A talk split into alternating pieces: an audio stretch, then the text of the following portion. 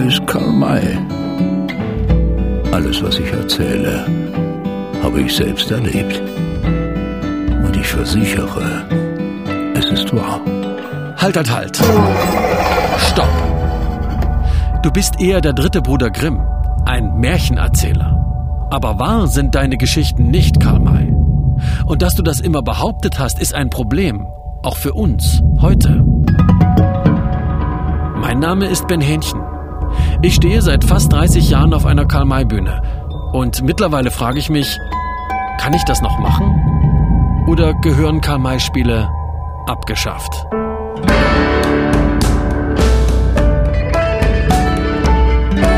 Winnetou ist kein Apache. Eine Podcast-Serie von MDR Kultur.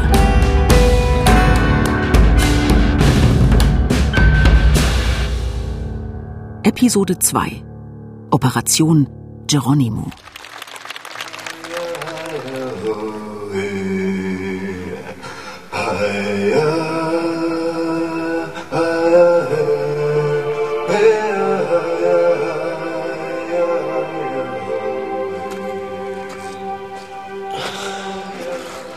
Ja, die Perspektive von Sitzplätzen hier auf der Bühne ist für mich eher ungewohnt. Ich stehe eigentlich eher dort vorne. Im ersten Jahr 93 war das noch ein Schulprojekt. Da mein Vater war der Lehrer, der mit seinen Schülerinnen und Schülern so eine Karl-May-Inszenierung auf die Beine gestellt hat. Und daraus ist dann der Verein entstanden, der jetzt diese kleinsten Karl-May-Spiele Deutschlands mit den jüngsten Darstellern veranstaltet.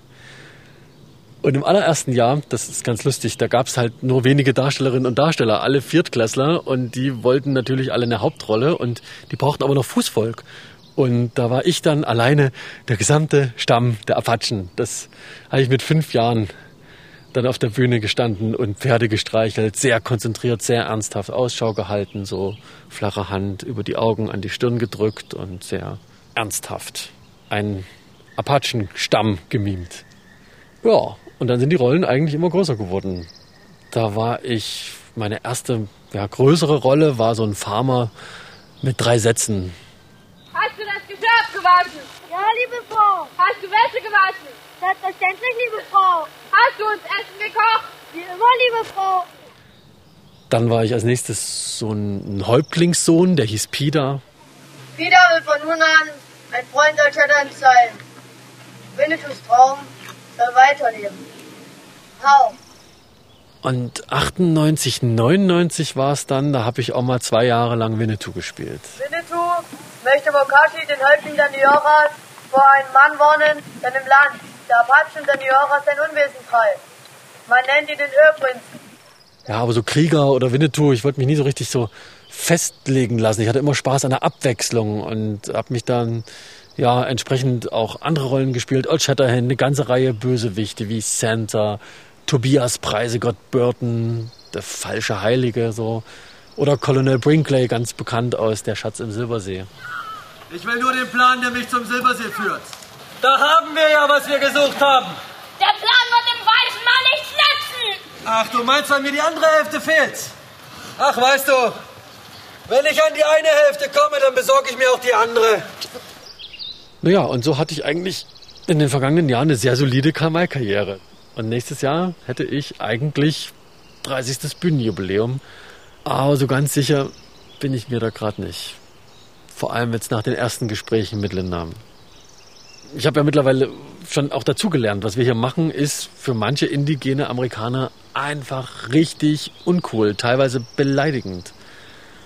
Wenn wir hier irgendwelche vermeintlichen Indianertänze aufführen oder uns anmalen, um auszusehen wie sie. Und Linda, die mich ja bei dem Prozess begleitet, indem ich das alles hier hinterfrage, was mich seit meiner Kindheit prägt und was ich mache, die hat mir schon auch angekündigt, dass sie einen echt scharfen Kritiker dieser ganzen Sache von Karl-May-Spielen gefunden hat. Klar, und ich habe auch noch ein paar harte Brocken für dich, denn wir müssen mal über die Historie reden. Denn die Geschichte der Indigenen in Amerika, die ist sehr, sehr leidvoll. Und ich kann dir sagen, es gibt Natives in Deutschland, die meinen, ihr solltet das komplett sein lassen. Und ich bin gerade dabei, Kontakt zu einem eurer schärfsten Kritiker überhaupt aufzunehmen, Red Haircrow. Naja, jedenfalls macht es die Sache auch nicht einfacher, dass mein Vater bis heute hier auch der Oberhäuptling auf der Waldbühne ist und das natürlich auch sein Lebensprojekt ist. Ähm, nicht nur mein Herzensding. Wir sind wieder mal hier verabredet eigentlich und ich glaube, während ich jetzt hier so auf den Sitzrängen gequatscht habe, ist er schon vorbeigehuscht, würde ich sagen, Richtung hinter die Bühne. Ich äh, werde mal hinterher gehen, als Richtung hinter die Bühne. Äh, das ist er doch gewesen, würde ich sagen.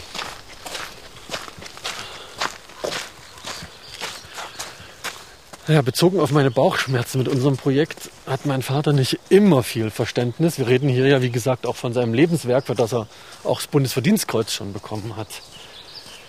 Das macht die Sache für mich nicht gerade einfacher. Wo ist er denn jetzt? Ach, dort.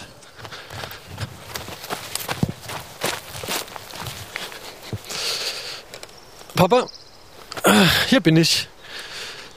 Ich bin schon da gewesen. Du bist schon da gewesen. Wollen wir diesmal zum Quatschen hoch auf, dem, auf die Felskulisse gehen? Da hat man immer so eine schöne Aussicht. Können wir machen. Ja.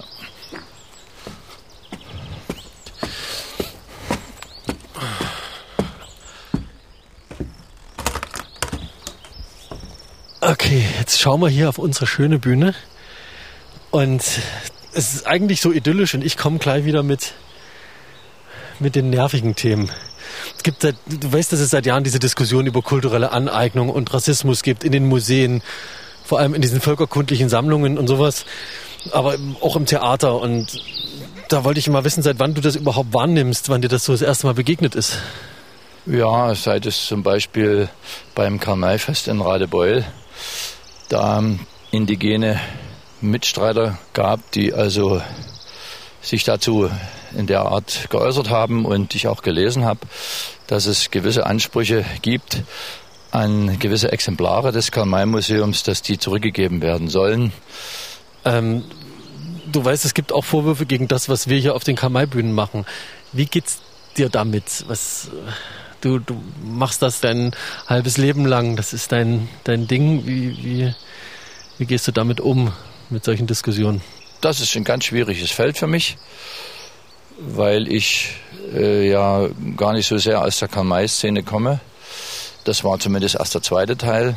Ich bin aufgewachsen und groß geworden mit den DEFA-Indianerfilmen in der DDR mit Golgo Mitic, die sich ja sehr darum bemüht haben, der geschichtlichen, der historischen Wahrheit näher zu kommen und die auch möglichst korrekt darzustellen, dass auch die DEFA-Indianerfilme dem Genre Abenteuerfilme zuzurechnen sind und dass da die entsprechenden Kompromisse gemacht wurden, das ist völlig klar. Und ähm, deswegen sind das für mich schon auch zweierlei Sachen. Da sehe ich auch den Unterschied, wenn wir beim Genre Film jetzt äh, sind, oder, oder bei der filmischen Umsetzung sehe ich schon große Unterschiede zwischen den Karl-May-Filmen und den Deva-Indianer-Filmen. Bei unseren Karl-May-Spielen, mit Blick auf unsere Karl-May-Spiele, was ist dir bekannt? Ist dir schon was begegnet an Vorwürfen oder was hast du da schon so mitbekommen in diesen Diskussionen, was da Vorwürfe gegen Karl-May-Spiele sind?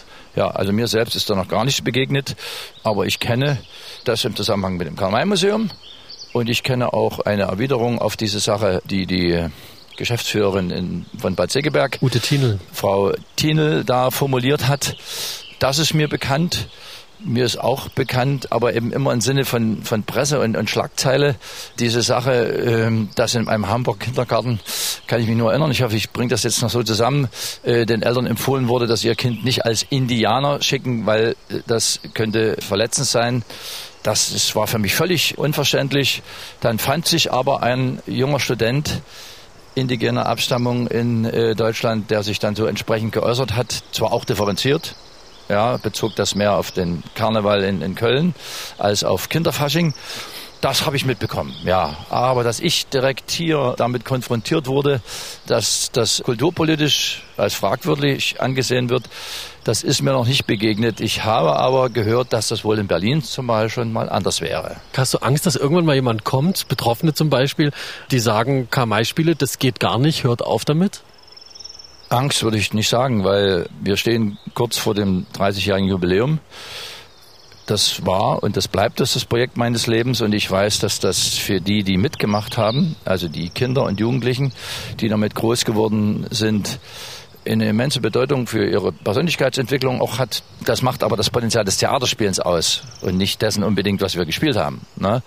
Wenn ich dann unbedingt weiter Theater spielen möchte hier auf dieser Bühne, dann würde ich Märchen spielen. So, die Märchen der Gebrüder Grimm. Andere Märchen, muss man ja An, sagen. ja, andere Märchen, richtig. Da würde ich andere Märchen spielen. Ob ich dann noch so viel äh, Kinder und Jugendliche hätte, die da so ein Interesse dran hätten, das weiß ich nicht. Der Vorwurf, der da ausgesprochen wird, der ist für mich schwer nachvollziehbar. Wie gesagt, weil wir ja gerade die Indigenen, auch wenn es historisch und völkerkundlich nicht exakt ist, ja nicht rassistisch darstellen. Ja. Ich denke schon drüber nach, ob ich das noch weiter mitmachen kann, auch wenn ich hier 29 Jahre dabei bin und nächstes Jahr eigentlich 30. Bühnenjubiläum hätte. Ich frage mich, ob ich das noch mitmachen sollte. Es tut mir leid, ich weiß, dass es dir, das ist dein Lebensprojekt und ich habe aber trotzdem das Gefühl, vielleicht sollte man das lassen. Das ist dann ähnlich wie das Ende der DDR. Ja, dass die Art, wie wir gelebt haben, damit in Frage gestellt war und man sich damit auseinandersetzen muss und dann äh, das Neue in Angriff nehmen muss und damit irgendwie klarkommen muss. Und so wäre das jetzt mit dem Wegfall der KMI-Spiele auch. Ne? Dass ich sage, es ist das, was mein Leben ausgemacht äh, hat, weil das nun mal das Projekt meines Lebens ist, wenn man das jetzt vollkommen streichen würde, ja, nach dem Motto, das kann man nicht mehr machen äh, in dieser Zeit, dann wäre das wieder so ein Punkt. Ja, und das würde in mir das auslösen, was wir heute nach 30 Jahren denen, die in der DDR aufgewachsen sind, immer noch wieder hochkommt. Ja, dass wir ein schlechtes Gefühl haben sollen und dazu sind wir nicht bereit, weil wir auch was eingebracht haben. Und äh, ich denke, dass wir mit diesem Projekt hier auch in 30 Jahren was eingebracht haben, was für die, die mitgemacht haben, aber auch für die Zuschauer, denen hat das viel bedeutet. Ja, das wäre eine Verletzung. Aber aufgrund meines Alters halte ich die aus. Das kann ich aber nicht positiv formulieren, das tut mir leid. Äh, Weil wenn ich, wenn ich dafür angegriffen werde und mir unterstellt wird, Rassismus, und nicht mehr an der Zeit, okay, dann bin ich aus der Zeit gefallen. Dann ist es leider so, wie ich das immer gelernt habe, die Jungen und die Alten kommen nicht miteinander klar und die Alten verstehen die Welt irgendwann nicht mehr. Dann bin ich schon so alt. Das erschreckt mich, äh, es tut mir weh. Und äh, im Sinne von, ich, dass ich es verstehe, ja, nur bedingt. Rational würde ich es verstehen, aber emotional auf keinen Fall. Und wie würde es dir damit gehen, gar nicht mal unbedingt abschaffen, aber wie würde es dir damit gehen, wenn ich sage, ich kann das nicht mehr, ich kann das nicht mehr mit mir vereinbaren, ich würde nicht mehr mitmachen? Ja, das würde mir natürlich noch mal ein bisschen mehr wehtun, äh, als das jetzt bei anderen Darstellern ist. Es ist ja immer in so einem Verein ein Kommen und Gehen. Ich würde es nicht verstehen, das ist richtig, aber ich würde es akzeptieren, völlig klar. Ja, meine Kollegin Linda, die ja hier beim Podcast-Projekt mitmacht, hat mir letztens angekündigt, dass sie mit Kritikern und Kritikerinnen spricht. Da bin ich jetzt mal sehr gespannt, was da, was da auf uns zukommt, was da für Argumente kommen. Du hast ja gesagt, du hast keine Angst vor der Kritik. Ähm, Ich muss sagen, ich schon ein bisschen. Also ich habe schon, schon Schiss, dass hier Native sagt, habt ihr sie noch alle?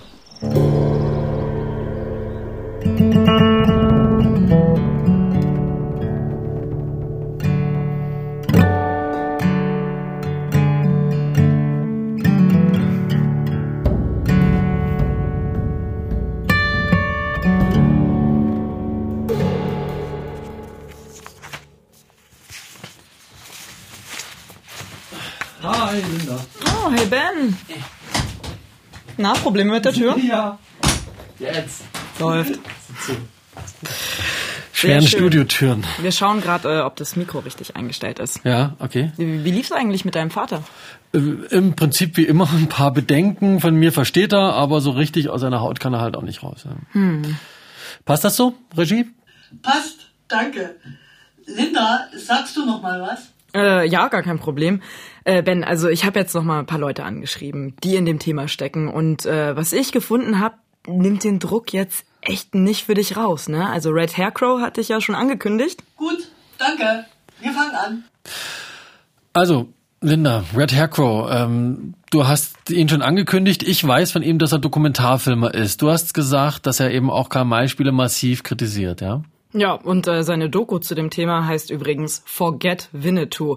Und in seinem Film fordert er genau das. Also, dass wir die Geschichten einfach komplett vergessen sollten. Für Red Hair Crow haben sich die Deutschen einfach schlicht in so ein Stereotyp eines Indianers verliebt. Und die Geschichten von Karl May sind quasi ein Paradebeispiel für Rassismus, Kolonialismus und kulturelle Aneignung. Okay, auch schon irgendwie e- extrem, finde ich, also in meinen Ohren. Und hat er dir da ein Interview gegeben? Hat er das irgendwie ausgeführt? Mm -mm. Nee, aber um ehrlich zu sein, die Absage, die war auch schon so aussagekräftig. Er schreibt, er will einfach nicht länger über so eine eurozentristische, also von Europa ausgehende Indianerfigur reden, die für ihn eben auf diesen rassistischen Stereotypen basiert, während die wirklichen Indigenen mies behandelt werden und vor allen Dingen auch ignoriert werden.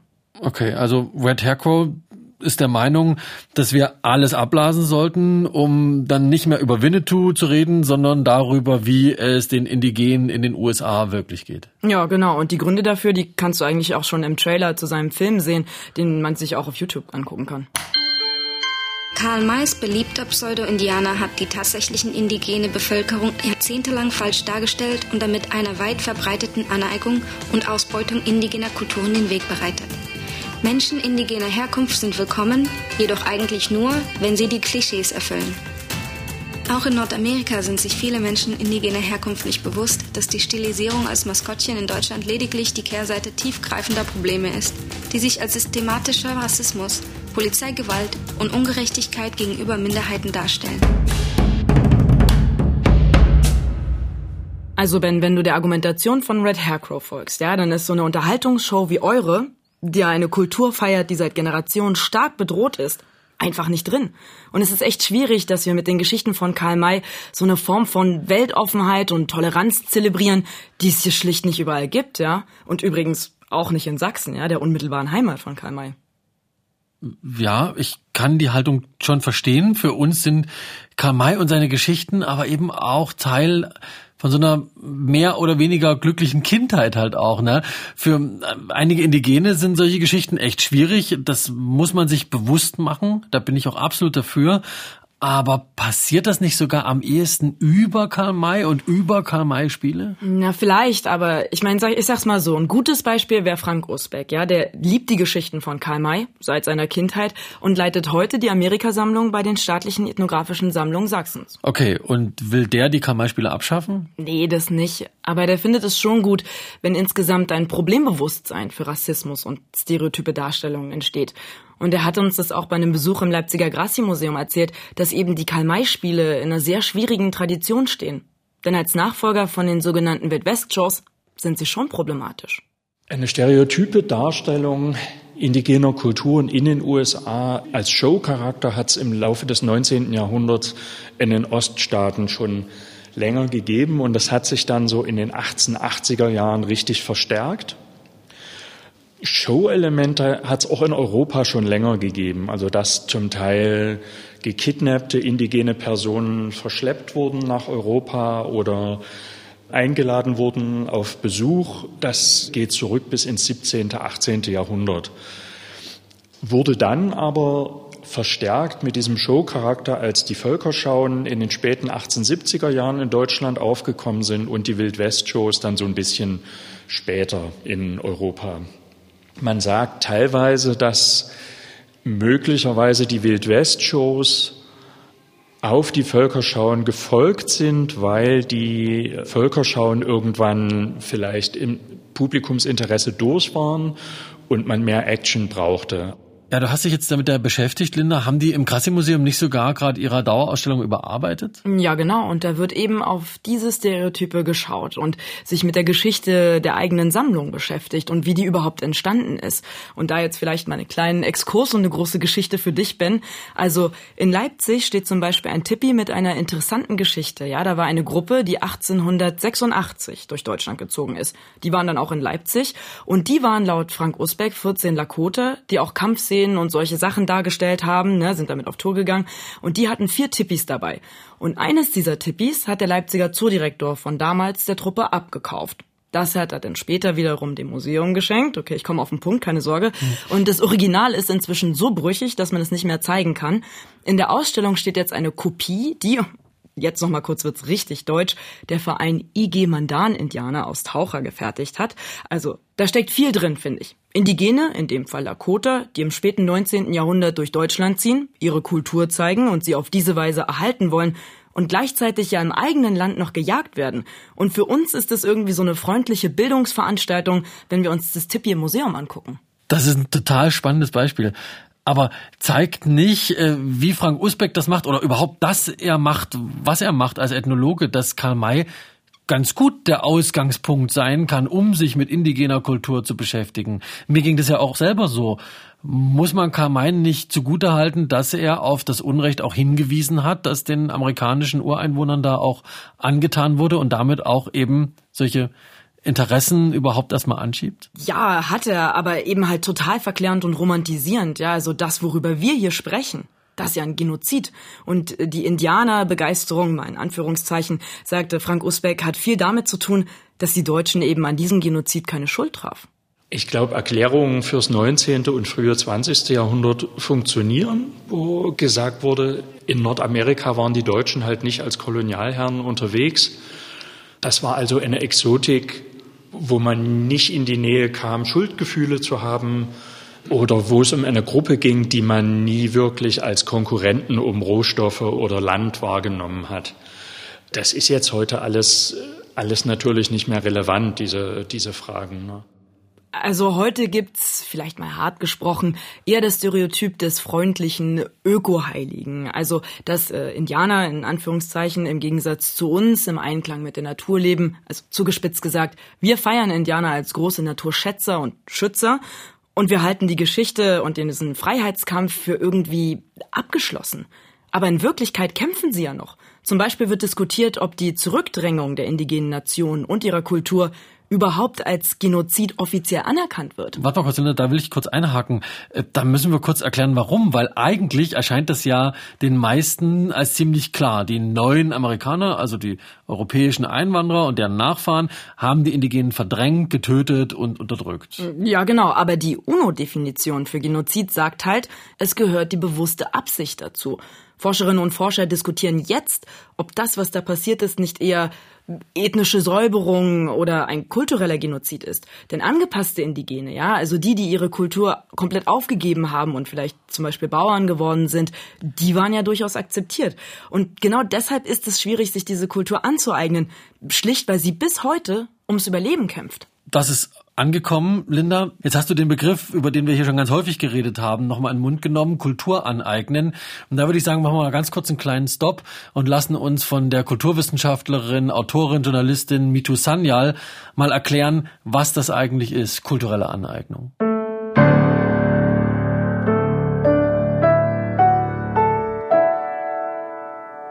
Die Debatte um Cultural Appropriation, also kulturelle Aneignung, stammt aus den 1970er, 80er Jahren.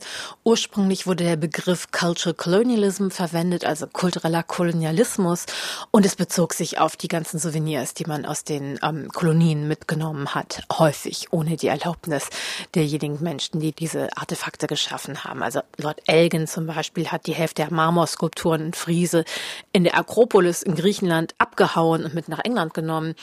Deshalb haben die Briten das Parthenon Fries selbstverständlich nach ihm benannt, die Elgin Marbles. Und die Lexikon-Definition von Appropriation ist the making of a thing private property. Und schwieriger wird es, wenn das kulturelle Eigentum, um das es geht, kein Gegenstand ist, den man anfassen und wegsteppen kann, sondern wenn es sich um eine Idee handelt oder um einen Stil oder um ein Zugehörigsein. Und das sind ja die Debatten, mit denen wir uns im Moment auseinandersetzen. Und bei Cultural Appropriation geht es ja ganz stark darum, dass da etwas sich angeeignet wird in einer Form, die umgekehrt so nicht funktionieren würde. Und das ist das Interessante daran. Also jedes, was dürfen wir, was dürfen wir nicht, ist natürlich falsch. Also die Polizei kommt nicht, wenn man Dreadlocks hat. Die Polizei kommt nicht, wenn man irgendwie Blackfacing macht oder, oder, oder. Aber was irgendwie extrem interessant ist, ist sich anzugucken, warum ist es für bestimmte Menschen sehr viel leichter gewesen, sich Dinge anzueignen, als für andere, die halt irgendwie vermeintlich nur für sich selbst stehen konnten oder nur sich selbst repräsentieren konnten. Und deshalb sind die Debatten um Cultural Appropriation so wichtig. Die Entscheidungen dann, was darf man machen, was darf man nicht machen, sind in der Regel trivial, also weil es einfach eine Frage des guten Geschmacks ist oder einfach irgendwie schlecht falsch.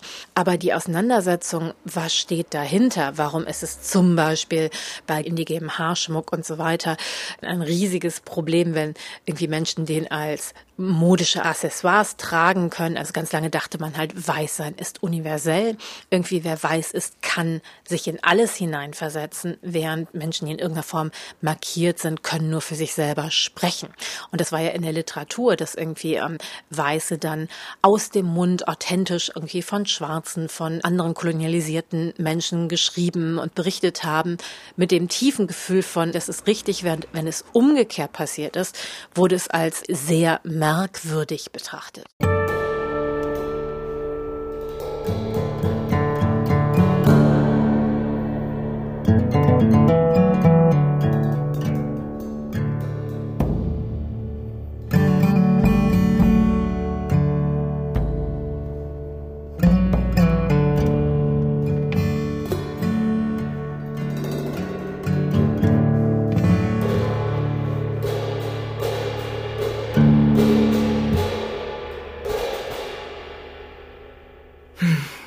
Also nach all der Diskussion bin ich jetzt echt gespannt, mal mit jemandem zu reden, der selbst betroffen ist und indigene Wurzeln hat. Jay Tavare. Er ist seit mehr als 30 Jahren Schauspieler und bekannt aus einer Reihe von Westernfilmen, also The Missing zum Beispiel oder The Revenant. Und Jay engagiert sich auch für die Natives in US-amerikanischen Reservaten, stammt selbst von den westlichen Apachen ab und, wer hätte das gedacht, also ich auf jeden Fall nicht, Jay Tavare kennt sich sogar ein bisschen mit den Geschichten von Karl May aus. Verrückt. Also, los geht's.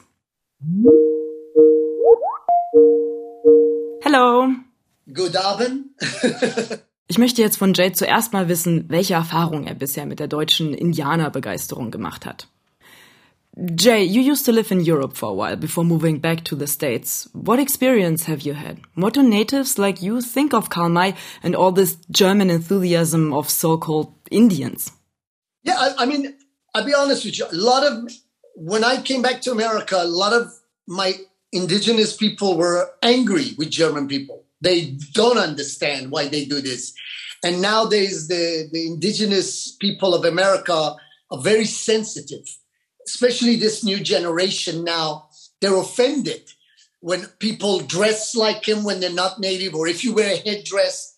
And I always try to explain that what the Germans were doing was in their honor, that they were doing this to to basically honor the, the natives. You know, this is this was not done in a, they're not trying to pretend they're Indians. They just, they want to experience that closeness to earth. And I would always say, remember, if you go far back enough, all of us were indigenous earth people at one time in our history. Why the American Indians are so romanticized? Because I feel like they remain that way longer than the rest of us.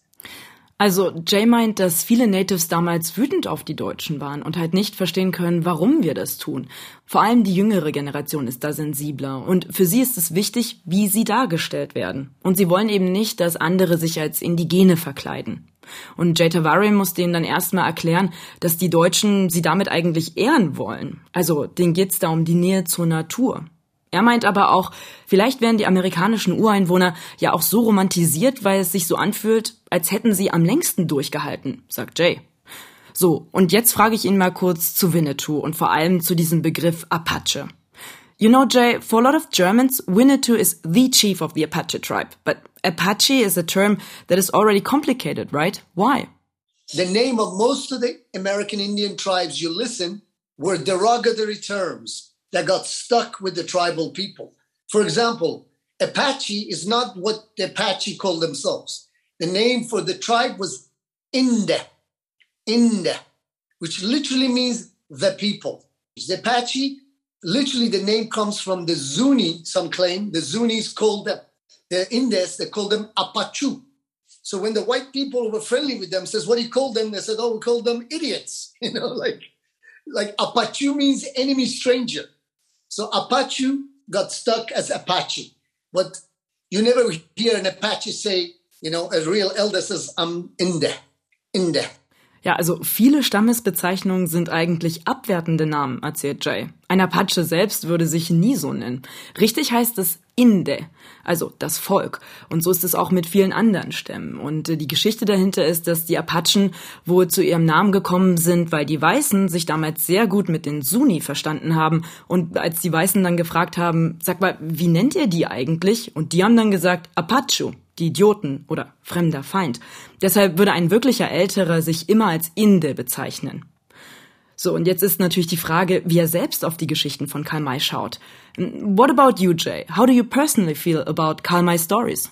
He obviously didn't have access to that kind of knowledge, Karl May. So, but he still did a tremendous job. I mean, even the idea of uniting the Indians against the railroad, get all that. I mean, it was his story was acceptable, and it happened to some extent like that. You know, that Indians didn't want the railroad to go through the sacred lands and whatever. So it was incredible that he was able to tell that story without visiting Also Jay Tavari ist da gütlich, muss man sagen. Ja, Karl May hatte damals keinen Zugang zu diesem Wissen, hat dafür aber Großartiges geleistet. Etwa die Idee, dass sich alle gegen die Eisenbahn zusammentun. Das sei in Ordnung und auch teilweise so gewesen. Unglaublich, dass er das erzählt, ohne vor Ort zu sein, findet Jay. Aber was hält er davon, was die Deutschen auf den Bühnen jetzt daraus machen? Gehen sie da zu weit? Jay, the books are one thing, but what about Winnetou theater plays? That has been going on for decades. Are there any things, practices that go too far? My thing is, if you try to imitate a sacred ritual, yes, that's offensive. But if you try to look like me, of course, painting your face might be going too far, but you know, I don't know. It's a hard thing because I'm a very open minded person. I don't get offended like that but I know a lot of natives do.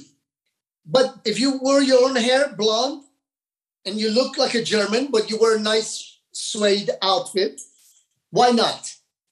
That's where I draw the line. I say you can dress, but don't go where you're painting your face and stuff, you know, because that has different connotations. Because in America they did that for real. They painted white people to play black people, so that has different meaning now. So it will be going too far. But you can tan, just don't fake it where it looks cartoonish. Also ganz klar, wenn jemand ein heiliges Ritual nachstellt, dann ist das verletzend, sagt Jay Tavare. Auch Gesicht anmalen, also Red Facing, geht gar nicht. Das hat halt in den USA einen Beiklang, weil sich Weiße damals wirklich angemalt haben, um Schwarze zu spielen. Also ein nettes Kostüm ist dagegen kein Problem. Aber generell sollten die Leute einfach nicht übertreiben. Ich meine, es ist ja kein Cartoon, sagt Jay. Thank you so much for your time, Jay. You've been a tremendous help. I may get back to you if we have more questions. Bye. Ciao. Tschüss. Ich habe gerade total gespannt zugehört, was du mit Jay Tavari besprochen hast, Linda. Das war echt ein interessanter Einblick. Ja, ich fand's auch total gut. Äh, vor allem endlich mal auch die Perspektive von den Betroffenen zu haben. Ja, genau. Also, Ben, zusammengefasst. Vieles kann man nicht mehr machen, ja. Keinen Stamm benennen und ihn dann irgendwie mit Kostümen und Sprachen falsch darstellen, das geht nicht. Und auch keine vermeintlichen Rituale zeigen und keine Gesichter anmalen. Okay, verstehe ich. Vor allem das mit dem Anmalen. Also Redfacing ist definitiv ein Problem, das wir irgendwie angehen müssten.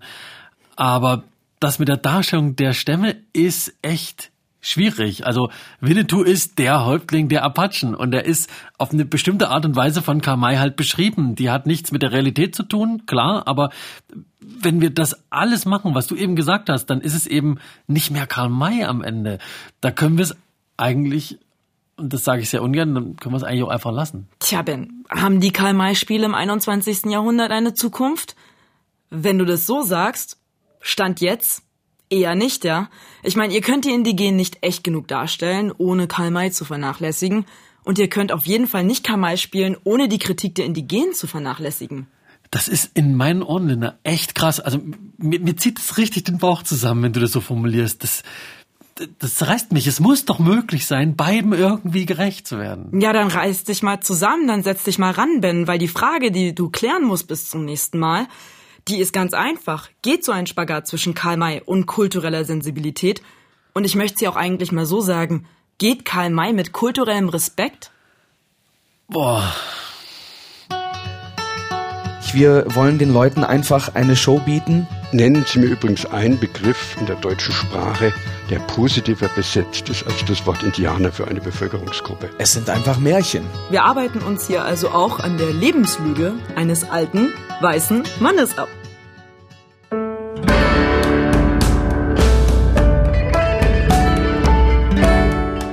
Operation Geronimo. Das war Episode 2 von Winnetou ist kein Apache. Eine Podcast-Serie von MDR Kultur.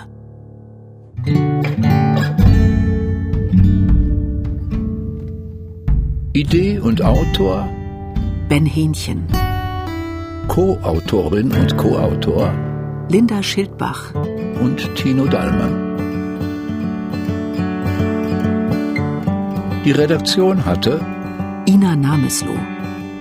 Auf dem Regiestuhl saß Katrin Ähnlich.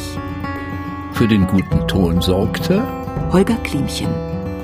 Sprecherin Beatrix Hermens. Sprecher Christian Steyer. Die musikalische Untermalung inklusive der Titelmusik kommen von Robert Amarell. Er wurde unterstützt von Michael Bischelmann an der Gitarre und Julius Kraft am Schlagzeug.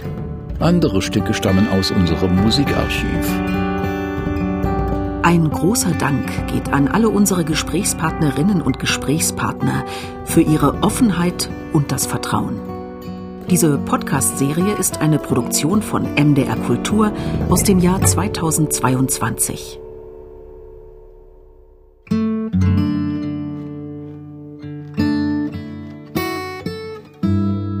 Ach so, und übrigens, alle Folgen findet ihr schon jetzt in der ARD Audiothek.